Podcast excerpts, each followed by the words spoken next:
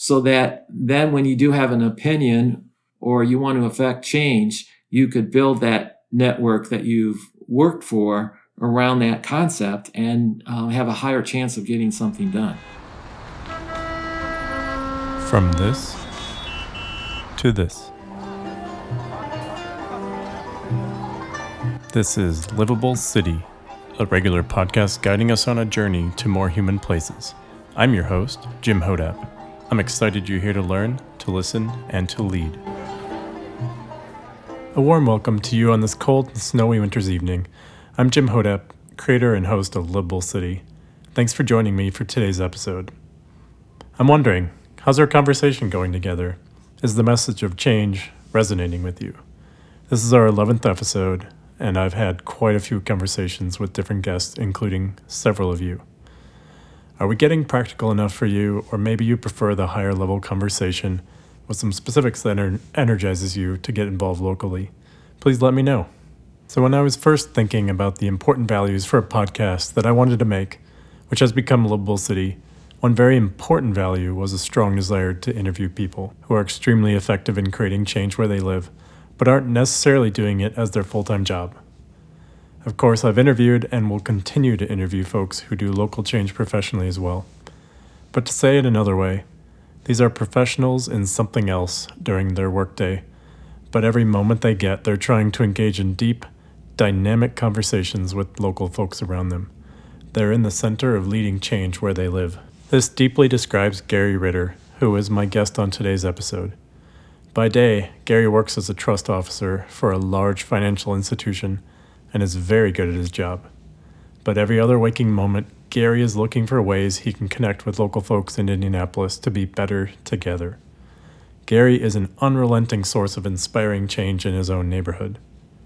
If you're involved in anything having to do with the quality of urban aspects of Indy neighborhoods, at some point you're definitely going to cross paths with him. He's just that kind of guy. Gary is someone who's always trying to lead Indy into the ever better version of itself that he and so many other people know it can be. Though what really draws me to Gary as someone I call a friend is how Gary goes about things, and you'll definitely get a taste of this in the conversation I had with him. He's a great mix of humbleness while still knowing when to push, thoughtful enough, but also knowing when to turn off his mind and take some action. Gary knows how to make organic relationships, and he connects people so everyone is truly better off together. And he's relentless. Change takes time, and he's in it for the long journey.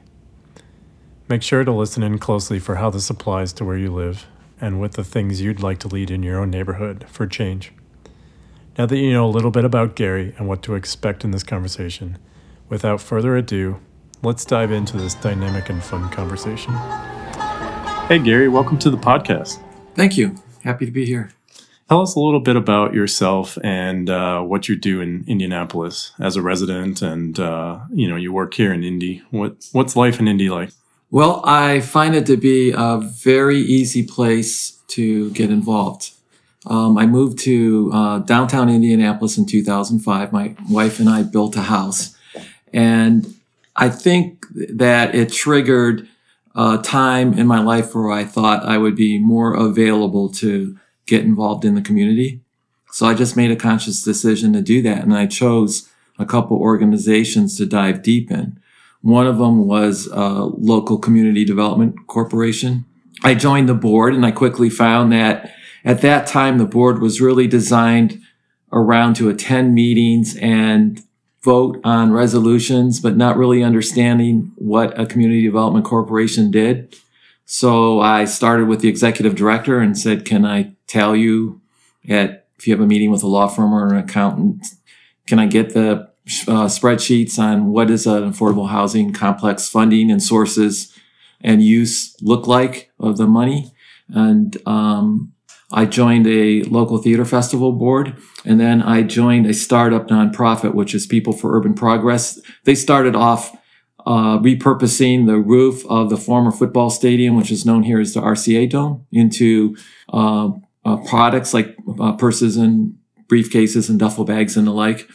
Um, in 2008, and at that time, nobody wanted to uh, fund a startup because the economy had basically collapsed and the local foundations were pretty much focused on feeding people and keeping them in their homes and making sure they had health care. So they didn't have any tolerance for someone new. So we knew right away that we had to be as uh, self-sustaining as was possible. So we didn't have to rely on funding. And that's uh, a model uh, that we followed. And then being successful at that, it's the same model I followed at uh, participating in the theater festival and then getting involved in, intentionally in the affordable housing area. That's cool. Yeah. So you you haven't always lived in Indianapolis. Um, how long have you been here? And then uh, what made you want to get involved in helping shape Indianapolis? Well, I moved here uh, in 2004, and we we built a house in um, the Mass Avenue district, which is one of the five cultural districts in Indianapolis. Um, there's not a lot of opportunity to build new homes in the city, but um, unfortunately, they had a church in the area that um, structurally the engineers couldn't fix, so they had to tear it down and uh, created five uh, individual lots uh, to build single family homes on. So I've just purchased one of those lots. And I think, you know, everybody goes through different stages in their life where, you know, either work interferes with things that you're interested in. It could be family, it could be relationships, whatever it happens to be. And I got to the point where I thought that I had enough time and I wanted to demonstrate to my daughter and my future grandkids uh, a culture in this family of giving back to the community. And in order to do that, I had to demonstrate that. So one way uh, to demonstrate that was the, the move away from the thinking aspect of it and, and move into the doing aspect of uh, community involvement. Yeah, tell me more about that. What uh, what's the thinking versus doing? I think there's always the opportunity, and you probably see more of this on social media, where people are thinking about the issues that affect them, or or at least talking about the issues that affect them that they want to change. And there's a leap between um, doing a lot of thinking and, and then you'll sometimes see on Twitter, for example, someone says, just don't tweet, do something, you know, kind of thing. And, um, that's a conscious decision, you know, that I think you have to make. And it gets frustrating for people because they don't know how to become a doer. What, what does it take? So I just dove right into it. So one of the first things uh, that we tried to do here was to start a car sharing program that was modeled after the Chicago car sharing program at the time. And we thought we would do a car sharing program just around Indianapolis as a nonprofit uh, IGO in Chicago was originally a nonprofit. And um, I just called them up and said, we'd like to do something similar in Indianapolis. How do we go about doing this? And they offered that if we were going to do a car sharing program, that we could use their infrastructure as far as their um, website and their um, uh, app um, and anything else that they had that uh, we wouldn't have to duplicate. So I just called up the mayor of Indianapolis office and met uh, one of the deputy mayors at that time by the name of David Wu, and his first response was, "Tell me more."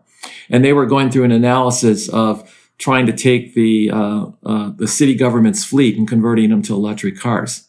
And Indigo, uh, IGO in Chicago had used the congestion mitigation air quality grant as a funding source. So um, I just called up the Indiana Department of Transportation and I uh, the Department of Metropolitan Development, and it was simple as that: engaging people in conversations. That's amazing. So uh, break that down a little bit. So you called each of these departments up, and what did you say?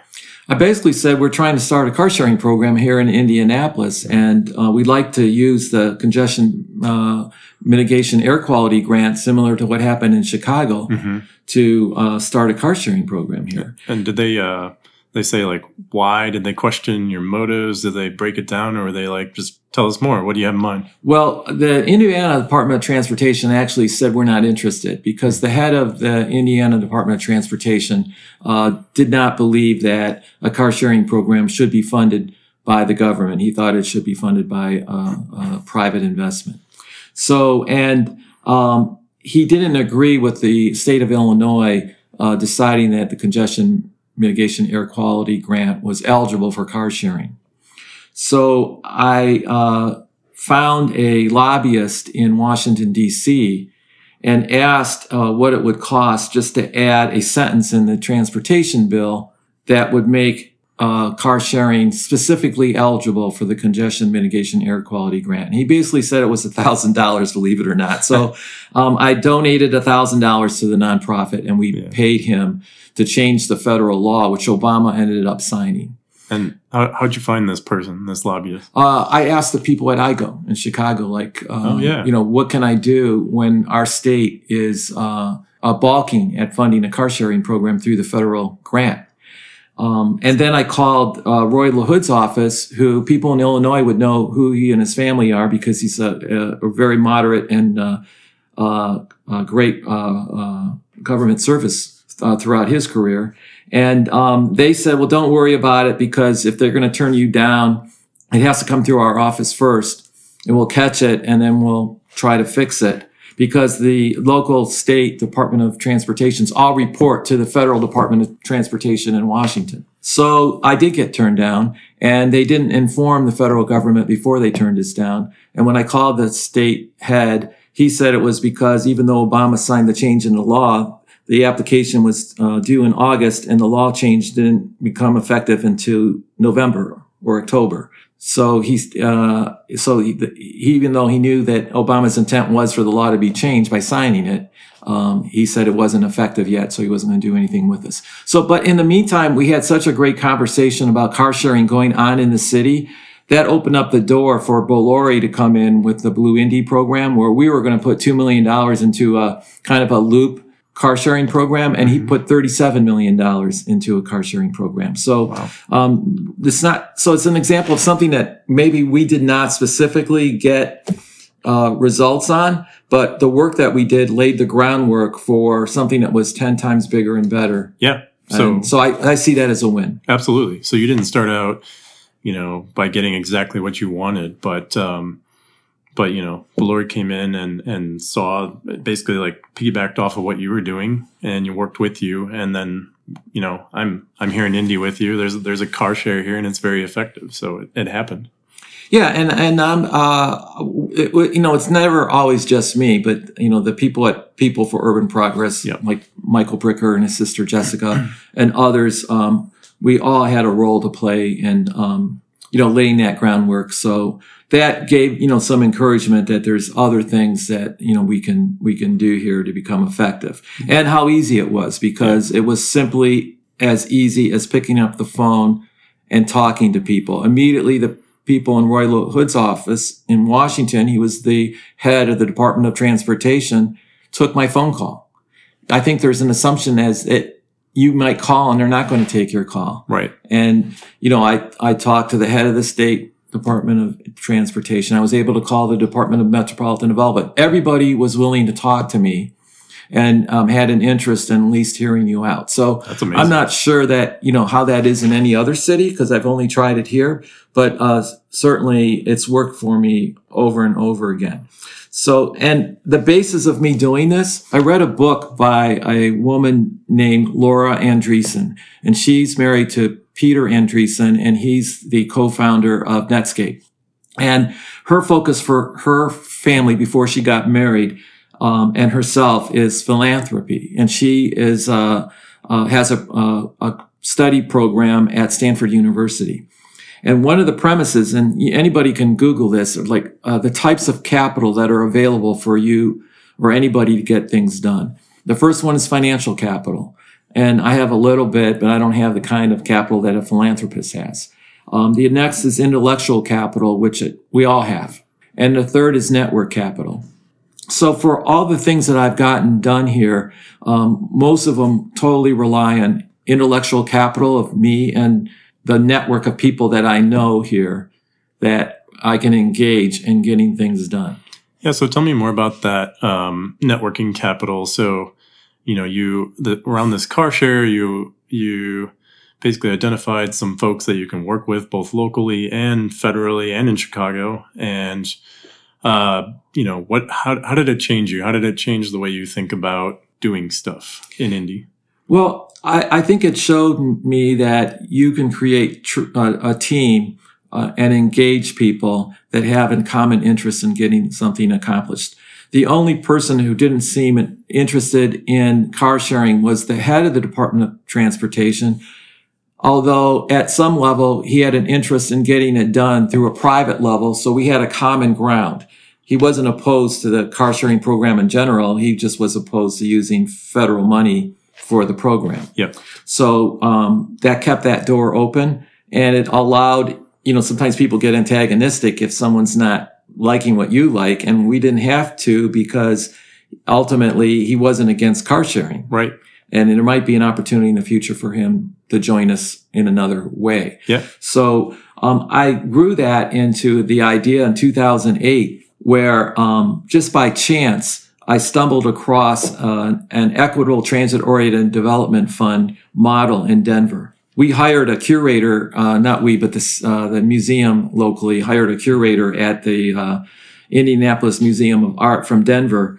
And I was uh, on the Affordable Housing Board. And the article that interviewed him about why he came here mentioned that he had had some influence on changing the thought around architecture in Denver because he was the head of the contemporary uh, art curator at the Denver Art Museum. So I just went to the museum and asked to meet him. And, you know, he was a little bit shook, kind of a nerdy guy that I would just show up without an appointment. and, um, really wasn't helpful in the conversation. I think I kind of put him off on directly asking me, tell me more about Hmm. your conversations mm-hmm. about architecture because mm-hmm. what I wanted to do is to figure out why can't we take the federal money that we're using to build uh, affordable housing here mm-hmm. and uh, also take a look at the kind of architect. Maybe we could change the conversation here about architecture because yeah. there is architecture that's very expensive. Yeah. But there's also interesting architecture that uses um, elements of architecture that are the same as the kind of bad material that we see sometimes on buildings anyway. So maybe yeah. we could just get people to yeah. to have conversations with architects here about what they're submitting. So when I didn't get any help from him, I just Googled Denver and affordable housing and came across this fund and um, called them up. And they sent me everything they had on what they were doing in Denver. And so I shopped it around here in 2008. And again, I was told, well, we're not doing startups. There wasn't really a conversation about transportation here. And I got a big wall put up. You know, I saw the real estate prices dropping that's the perfect time to land bank land and buildings at or near transit stops yep. to preserve it for affordable housing. That's where the equitable conversation comes into transit oriented development. Yep, some foresight there. Um, I probably was early, but mm-hmm. you know, if you're a real estate developer, that's when you want to do it. You have to be early, yeah.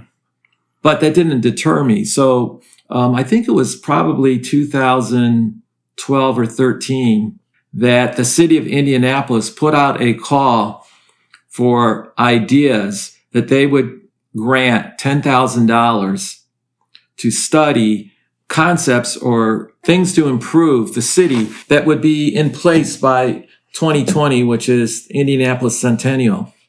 It was kind of designed around emerging leaders. And I'm far from that because I'm in my 60s. But um, I contacted the uh, person running the program who I'd met through some of these other roles that I was volunteering in.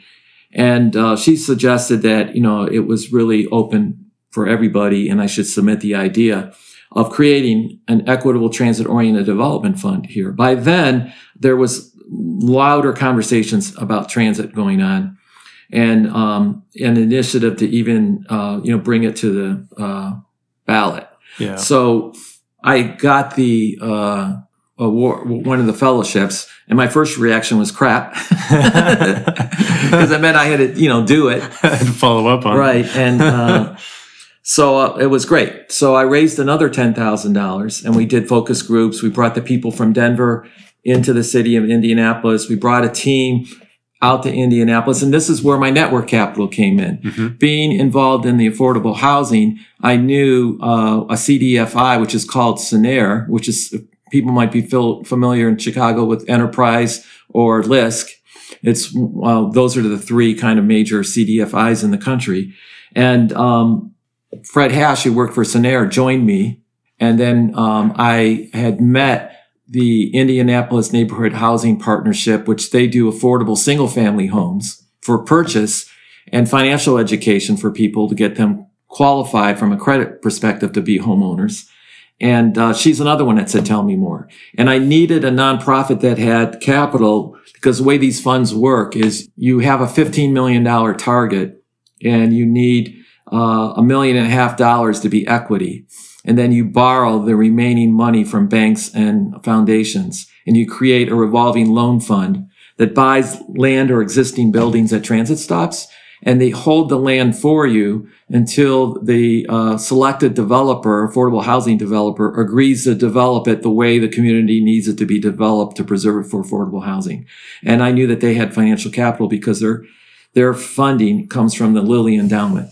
And so they essentially agreed to adopt the ETOD fund, work with Cinnaire, and um, on many of the meetings I accompanied them to go around to all the banks and uh, foundations in town and ask them to loan money to this fund at zero or uh, low interest rates. This conversation on Livable City. We'll be right back.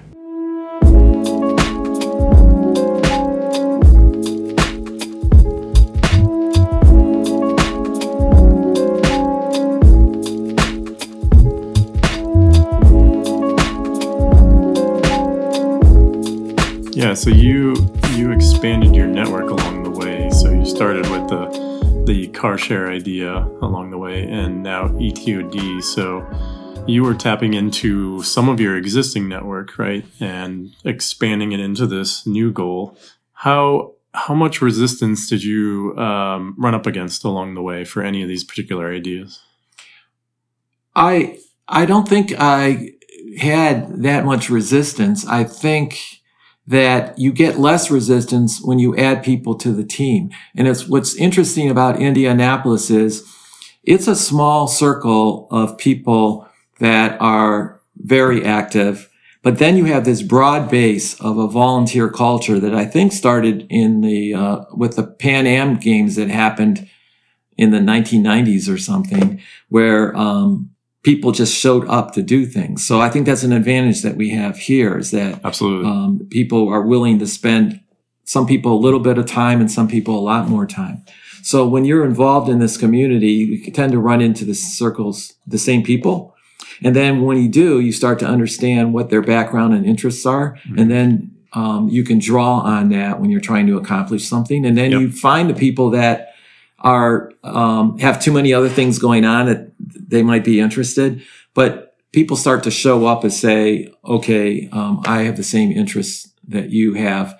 Um, can I help you?" Or um, "I have a similar idea. Do you want to join the ideas together?" And right, you know, that's that that's the network piece of it that works very well here. So it sounds like not trying to force anything with anybody in particular, but finding that buy-in with the appropriate folks that are also interested.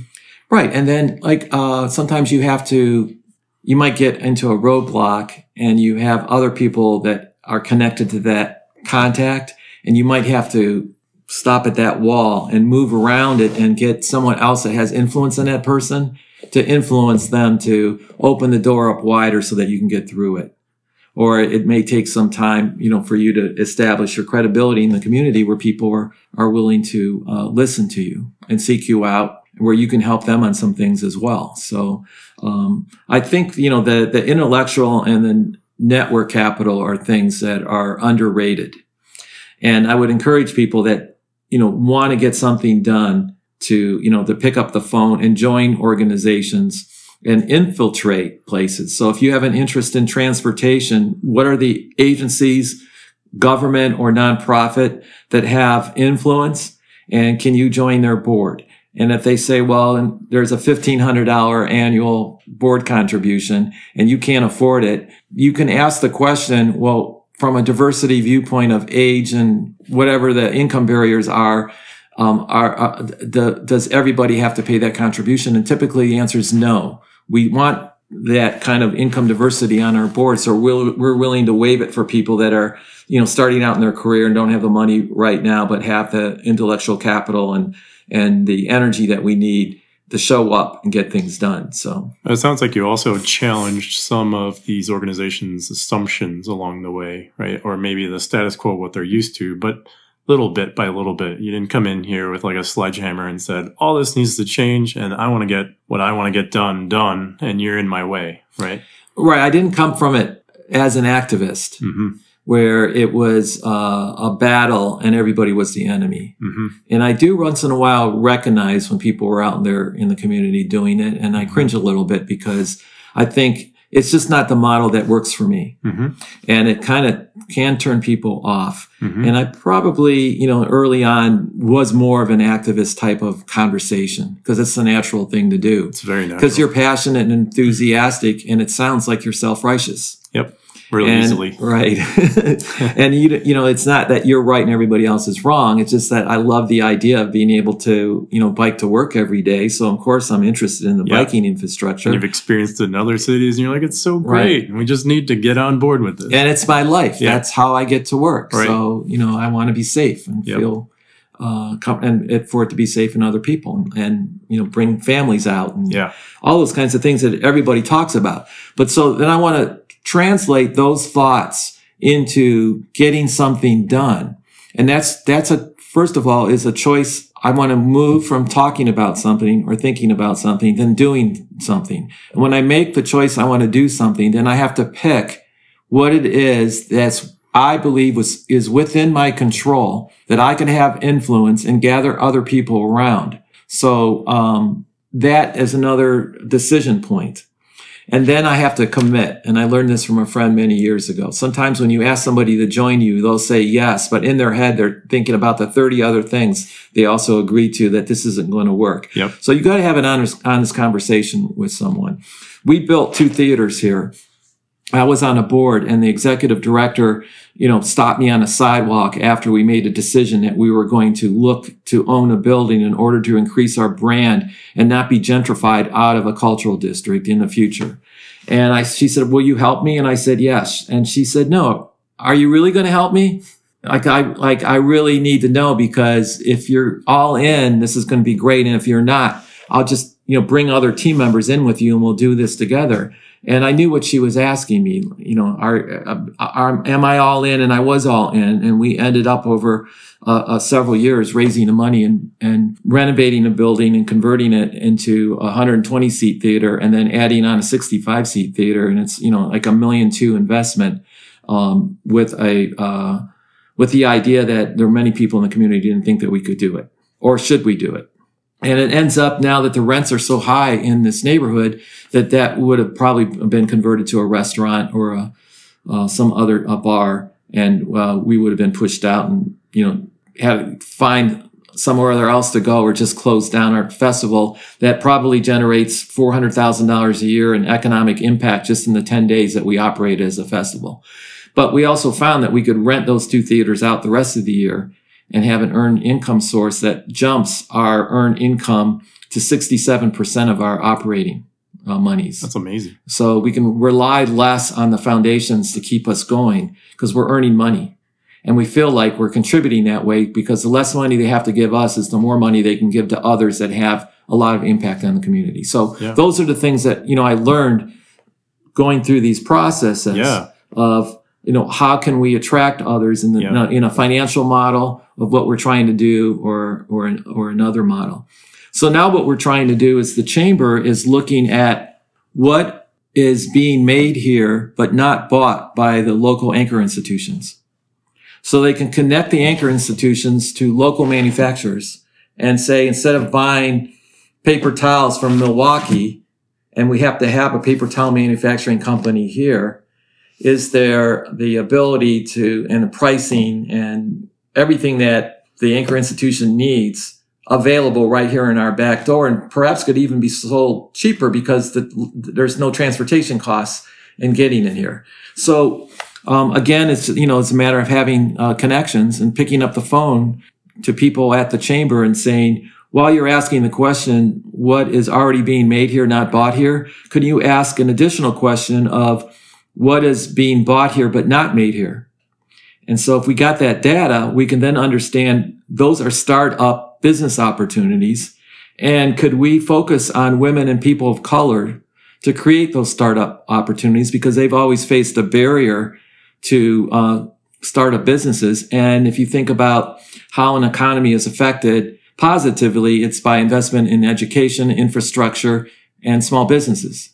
So maybe we can create some small business opportunities here through uh, figure, developing a partnership with the anchor institutions and then expanding that to the other chamber members who will end up being a pool of potential buyers of things that we are now making here that, that are not made here. That sounds So great. that's yeah. another, you know, uh, intellectual and network capital idea. Yeah, I was thinking that too, right? So you already had um, already have a relationship with the chamber, right? And they reached out to you because they knew you were appropriate, you know, helpful, could help them. But we reached out to them because they were thinking, did? Okay, yeah, they were thinking, oh, we're only going to do this for uh, businesses that already exist here. oh, so you, were- yeah, yeah. So you came in with your idea of expanding the the scope of this, right, to those who are um, underserved, essentially locally.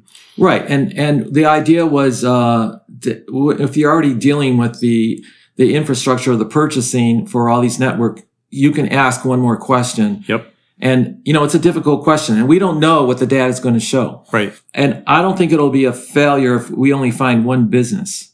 And it's just not businesses, it's services or products. Yep. But at least um, we'll have a better understanding of how the economy works here and what is not made here Yep. That could be made here. So it's an experiment. Right. And we're doing the experiment through another uh, concept we created, again, through uh, in- intellect and network. We created through the affordable housing, we thought we would create three tiers of what our organization was going to do. One is because we're in the arts and culture district. Number two is affordable housing and transportation support. And third is economic development. So we created uh, four makerspaces. One is like a manufacturing makerspace. People are making, let's say they're making candles and they're selling them online, or they're making uh, beer mugs and coffee mugs and the like that they're selling to restaurants. Some people are making clothes or photography studio. There's uh, furniture makers. They become members in a space that we have, and then we either purchase or have been donated um, equipment that as a member that you can use as a startup business to make things and then offer them for sale to the public. So we have a manufacturing maker space and we have a vegetarian food maker space and we have a office space uh, for entrepreneurs. Your member fee might be $50 to $150 a month, depending on how much space you're using.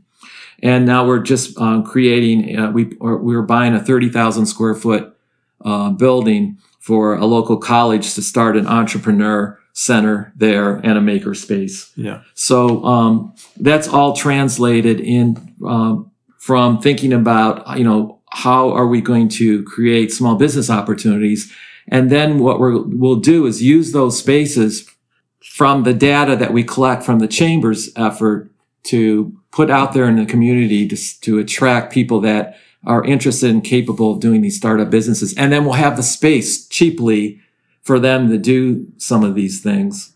And then the resources around, you know, accounting and the tax issues and the legal issues, the support that we provide all these people through uh, training and kind of seminar opportunities and uh, the resources that we can bring cheaper in order to get these things done more efficiently than somebody off on their own, not having people that can counsel them through all these challenges in order to become a profitable business. How do you, um, you know, I was listening to you, I was wondering, how do you uh, approach pacing yourself and taking on, you know, what's appropriate for you as an individual, right? Even even though you have a network, how do you decide what your priorities of what you're going to tackle are and how much and kind of that time time span that's required to see this change? I think a large part of it is it slows down a bit after your team's been assembled because then people assume roles. And then, like right now, what's driving this is my interest in getting the people that have the decision makers in a room together, making the decisions in green on the next steps, and then people being assigned responsibilities and roles. So it may sound in the beginning that it's a lot more work, but then you can a- exit and enter that process in order to keep moving it along. So it's sort of like um, being the supervisor of any type of business that you're in. And it's not always the manager that's doing the work. He's sort of the con- uh, the conductor. I try. I I don't always want to be the conductor because you know I like getting my hands dirty and and doing some of the work. But yeah, me too. yeah, you, but you know it, it takes an effort to step aside and let people do what they know they can do. So in this case, the the chamber's going to do the bulk of the data collection, and they'll have the relationship with the uh, uh, the CEOs of the these large anchor institutions who will give us ac- them access to the purchasing department. I just want to be in the background along the way because number one, it helps me build more of my network. As I, you know, if I get involved in understanding and, and being at the meetings where they're talking to the head of purchasing for uh, Eskenazi Hospital, um, and um, it's uh, more fun.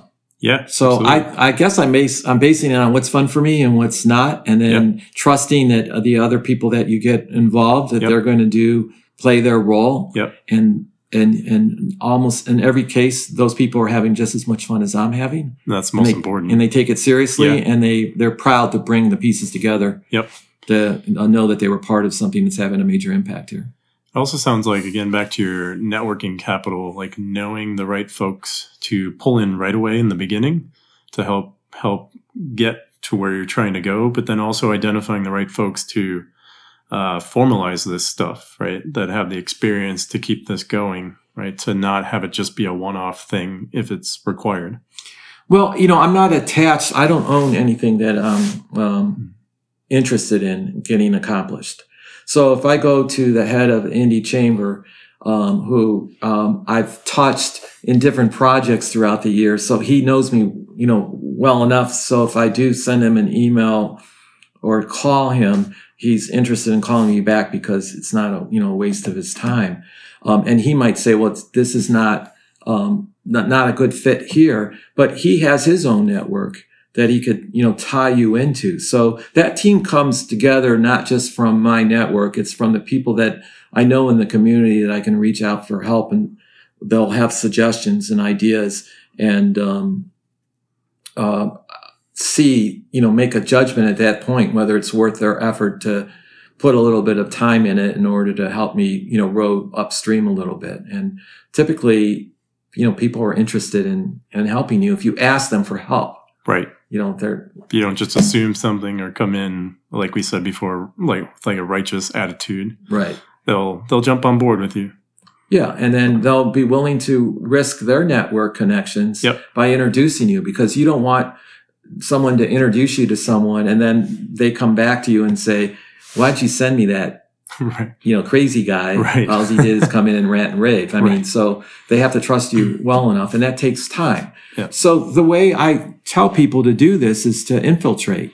If you're interested in transportation, say in the city of Chicago, um, I don't know what the nonprofit agencies or the government agencies um, or the uh, aldermen that have some influence or control and interest that you can find a way to get on a committee, join a nonprofit, go to the Department of Metropolitan Development meeting so that they, you know, and and um, talk to the people after the meeting about your interests and ask them for their suggestions on how to get involved. You you build that network of influence and trust and carefully select what where you're going to insert yourself so that then when you do have an opinion or you want to affect change you could build that network that you've worked for around that concept and uh, have a higher chance of getting something done Yeah.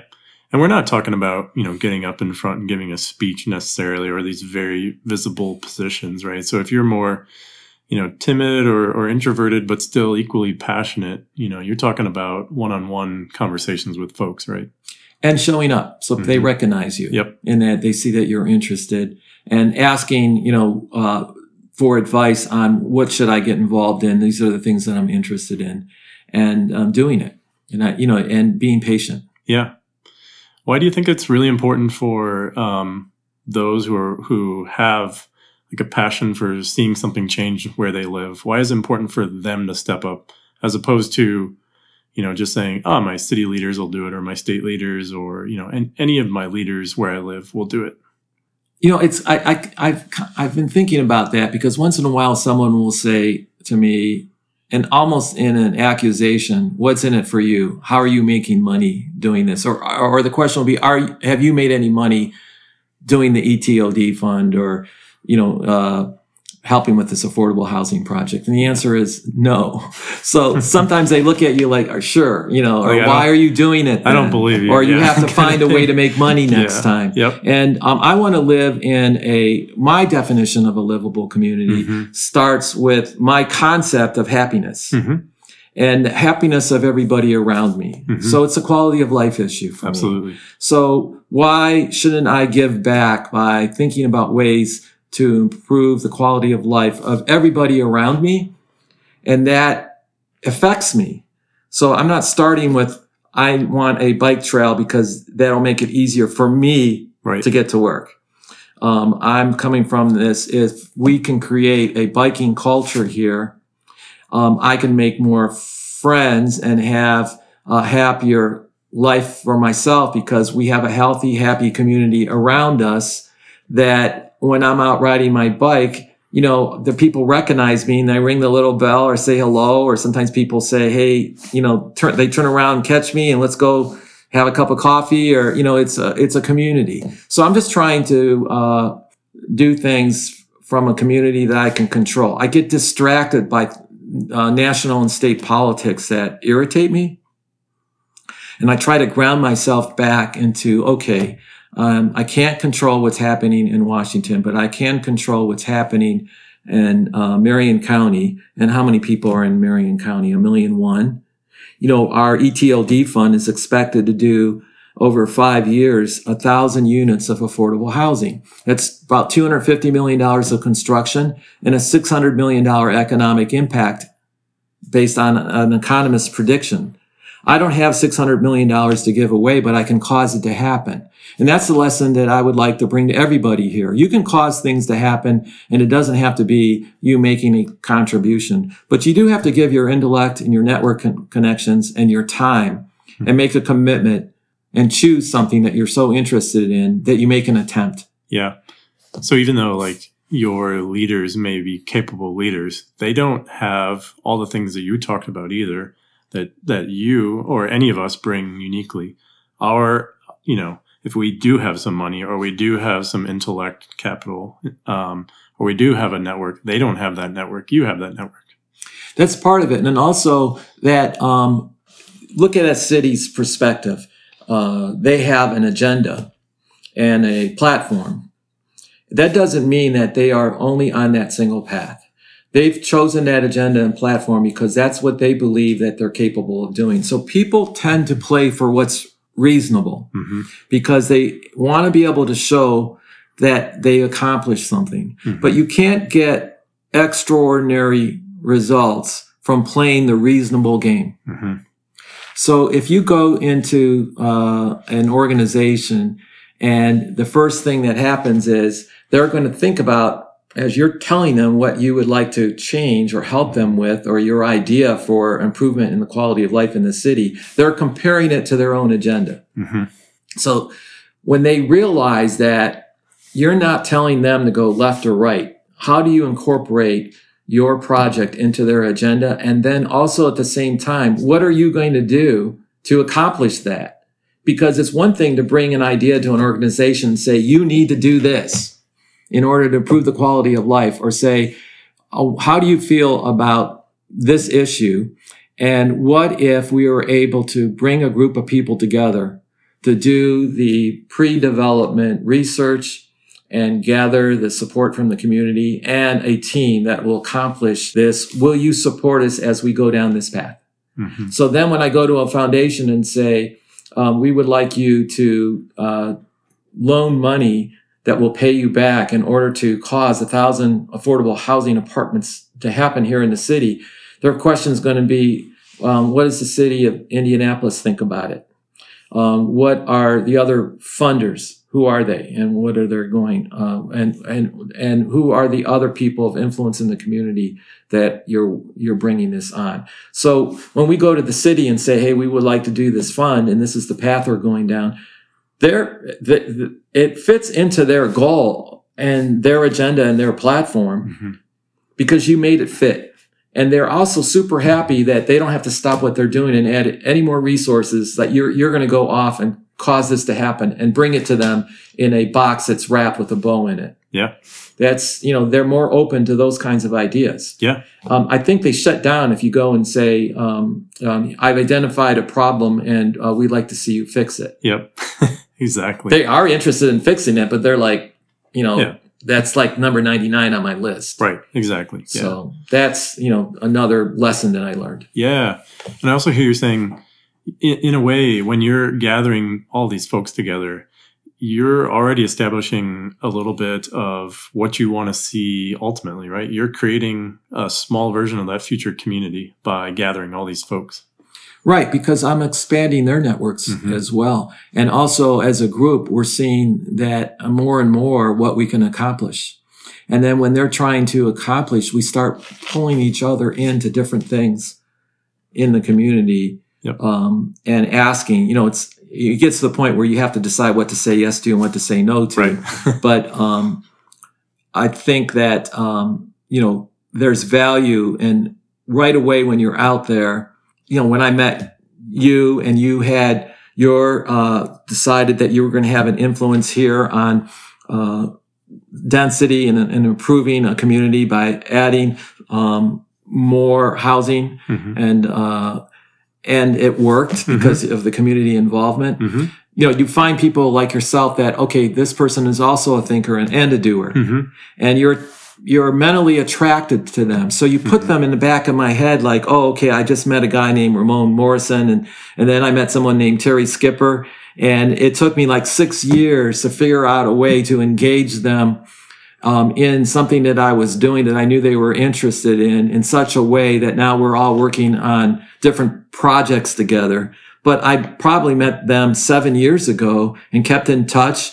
And um, we, you know, reached out to, to each other about different things that we were doing. So, Yeah. so finally, we all three of us came together and said, Yeah. oh my gosh, now we've got something and we're going to do this. Yeah. We're going to create this entrepreneur Yep. center um, in a disadvantaged community Yep. um, that's going to um, create jobs and um, repurpose this building Yeah. and going to have a you know to me it's going to be something that we'll read about in the national papers Yeah. when we pull this all together And- so that's the other thing is you know keep your ears and eyes open for what your friends have talents for and it may take you for a while to engage them in a project that you're interested in but stay in touch and look for those people that you know that have the have the same thought process of moving from thinking to doing Yeah. Uh, oh, that's that's awesome. Yeah. I wish we could keep this conversation going because it's so good. But uh, do you have any uh, final things you want to leave with our listeners?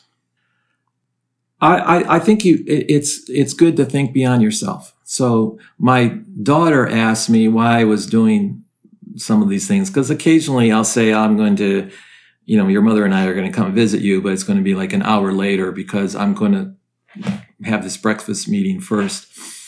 And um, I, you know, I was kind of glad she asked me a question, but I was a little bit surprised because I thought it was something that was apparent. And maybe it comes from the same people asking me, what's in it for you? You know, are you, you got to find out a way for you to get paid. Why are you doing these things? And what I'm trying to do is encourage, you know, everybody around me to uh, create a culture of, of giving back by demonstrating so that when, when it comes the right time for my daughter, she'll naturally say, okay, um, a lot of the barriers in the past that have been there, like she has a four and six year old. I don't expect her to, you know, be waving the, the flag that she'll, she'll have to pick and choose and she'll want to pick and choose something that she's going to engage in. And then she's going to demonstrate it in, to her kids in a way. And then my grandkids will demonstrate it to those kids. So it'll be an expectation for future generations. And what, what I realize is sometimes you have to speak it. You just can't demonstrate it. You know, actually have to pinch somebody and ask them if they felt it. And um, so that's what I would say.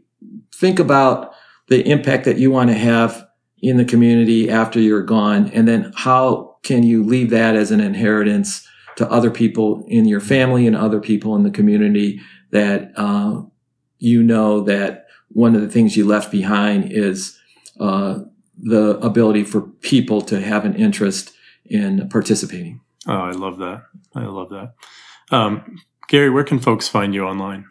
Uh, they could find me at uh, rileyarea.org or uh, uh, indyfringe.org. I'm on both of those uh, boards um, and uh, contact me through those organizations. Perfect. Yeah. If any of this is uh, resonating with you, definitely reach out to Gary because he's been very influential in how I look at things uh, myself and what I do. So he's a good guy to uh, get in touch with.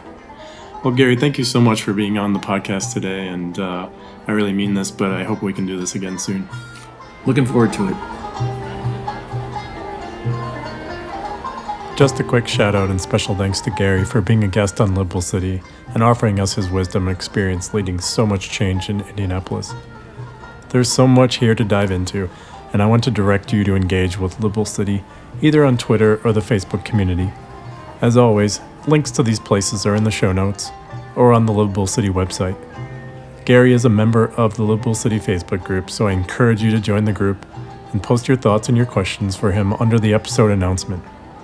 If you're not on Facebook for whatever reason and you want to connect with Gary, please reach out to me via email, thelivablecity at gmail.com, and I'll be sure to connect you directly with Gary. Thank you as always for listening, and please be sure to leave a comment on iTunes, Google, or Spotify if you can, as it'll make sure that more people who are thinking about the conversation of creating and leading better places get a chance to participate with you and me. Thanks for joining me and the rest of the Livable City community. And as I leave you from this episode, remember to first listen, learn, and then lead.